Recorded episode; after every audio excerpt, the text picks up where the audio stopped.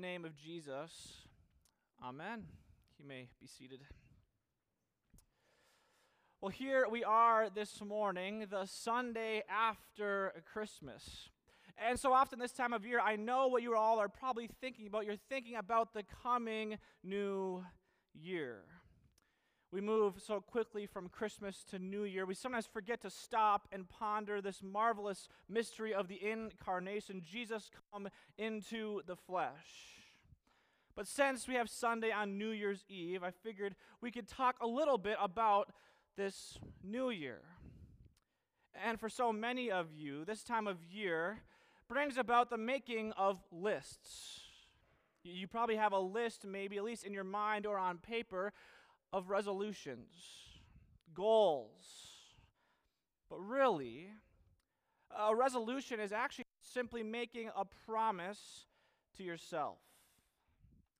And maybe you've made promises to yourselves this morning. And maybe you've made promises to yourselves to improve your life in a various various aspects of it. Uh, maybe this is the year that you finally have promised to get your health in check. It's, it's, it's quite simple. You move more and you eat less. Uh, maybe this is the year that you're going to start to actually abide and follow the budget, to get your finances in order. Uh, maybe this year you've actually promised yourself to learn a new skill, something that, that, that you want to actually improve on, or just simply out of enjoyment, something to get better at. Or maybe you're a parent and you want to be a better parent, a, a, noble goal to be more patient. You don't want to yell as much. You want your fuse to be less, less short and you want it to be longer so you don't blow up every time your child asks you why. Maybe you simply want to be more present with your family. Or maybe it's your, your spiritual life. Maybe you're setting out to read the Bible in a year. I just printed my sheet out this morning. Or maybe you want to pray more every day, even. Or, or maybe you're setting out to, to attend worship more regularly instead of once a month, twice a month. Whatever it is, you've made a promise to yourself. Here's the thing about these promises, these resolutions, these goals we set that we make to ourselves uh, and sometimes to others. Here, here's a few statistics for you, and I'm sure you've maybe heard these before, but each and every year, anyone who sets out on a resolution or a promise to themselves fails, except for 9% of people. So 91% of people who make promises to themselves at the beginning of the year break them. A quarter of these people don't even last a week. Half of these people don't even last until the end of January, and the final quarter is sometime around the rest of the year. But these are just New Year's resolutions. These are just promises we make to ourselves. And the hard reality is we make more promises than we can imagine we make more promises that aren't about our health or about our finances or about skills or about worship. We make promises to people we love. And as we come to the close of another year, as we come to a close of, of another calendar, we, we reflect and we remember on those, promi- those promises we've made. And maybe we feel the sting of the promises we've broken. And I'm not talking about New Year's resolutions. I'm talking about all of the promises you made. Maybe, maybe you promised to work less and spend more time with your family, but you just couldn't break away.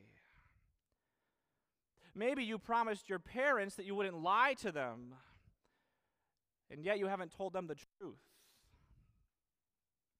Uh, maybe you promised your spouse that, that you would stop drinking, yet you still sneak it in.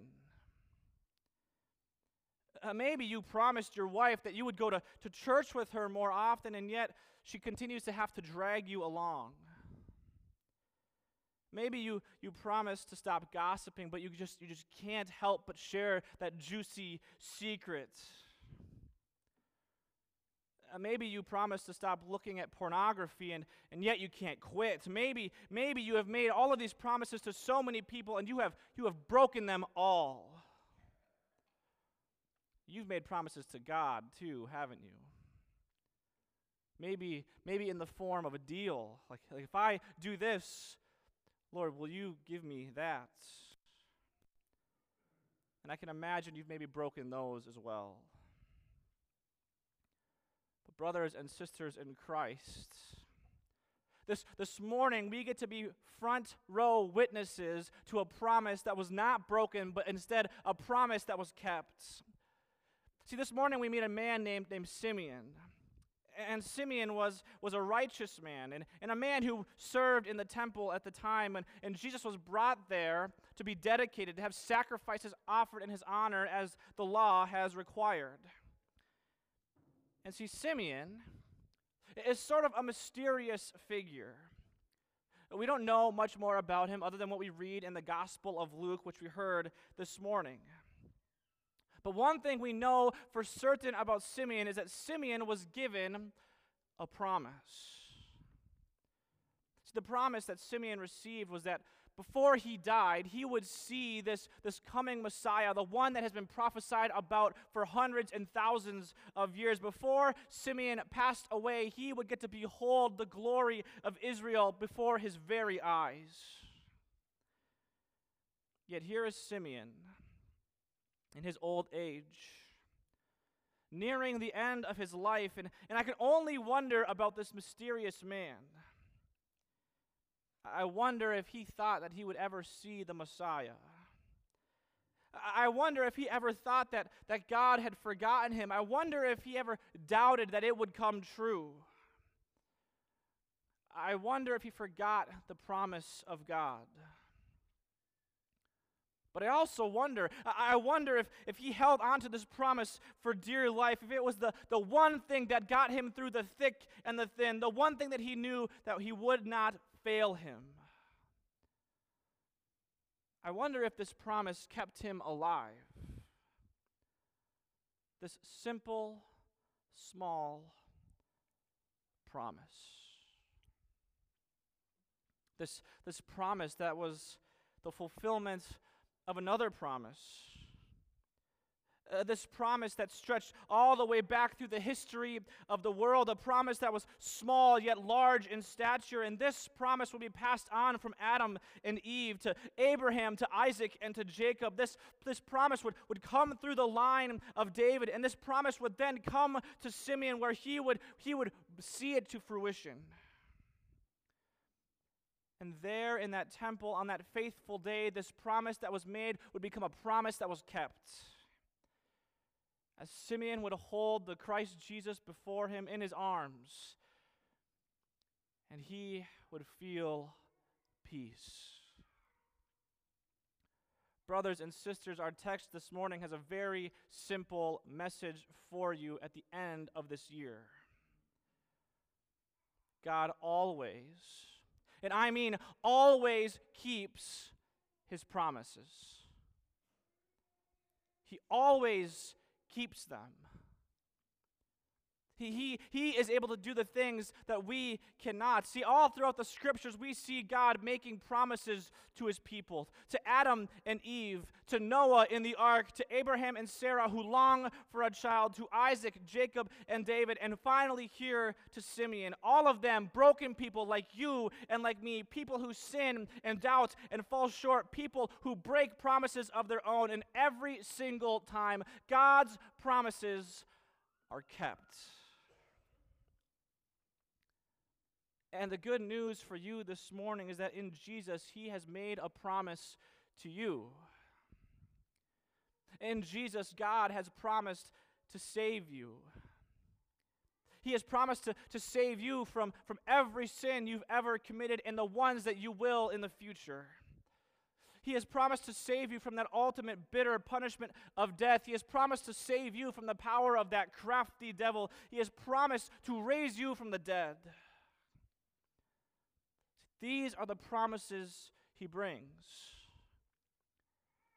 These are not the promises of a new year, but these are the promises of Christmas for you. And they are yours. See, this is the amazing account of Simeon beholding the infant Jesus. Simeon got to see this promise unfurl and he got to hold it in his arms. The amazing thing is that time and time again, God keeps his promises. He keeps his promises to people like you and like me who are constantly breaking them.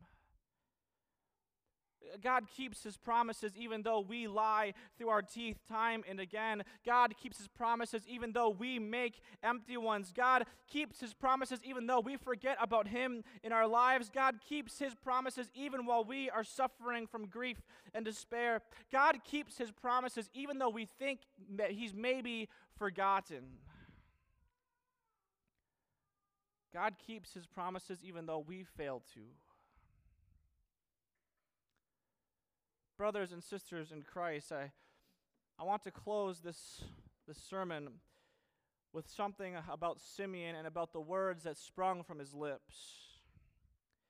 See, when Simeon held the Christ child and saw him before his eyes, words of praise just, just flowed out of him, like I can only imagine would flow out of ours if we, if we held Christ in our arms. And these words that he spoke are, are words still spoken and sung today by Christians all over the world. On any given Sunday, Christians sing these words of praise, and, and we have them included in our liturgy too, as well. And these words have been handed down through history. These words have become to known as the Nunc Dimittis.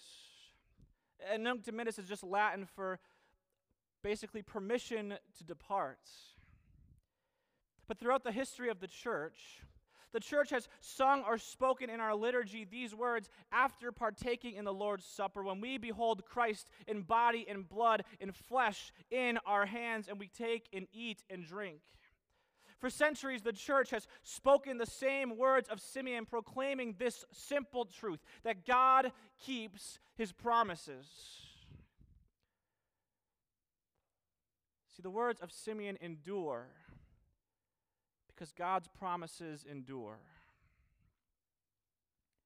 So, brothers and sisters, as you go into this new year, as, as you make promises to people that statistically you will break, remember this truth today and always.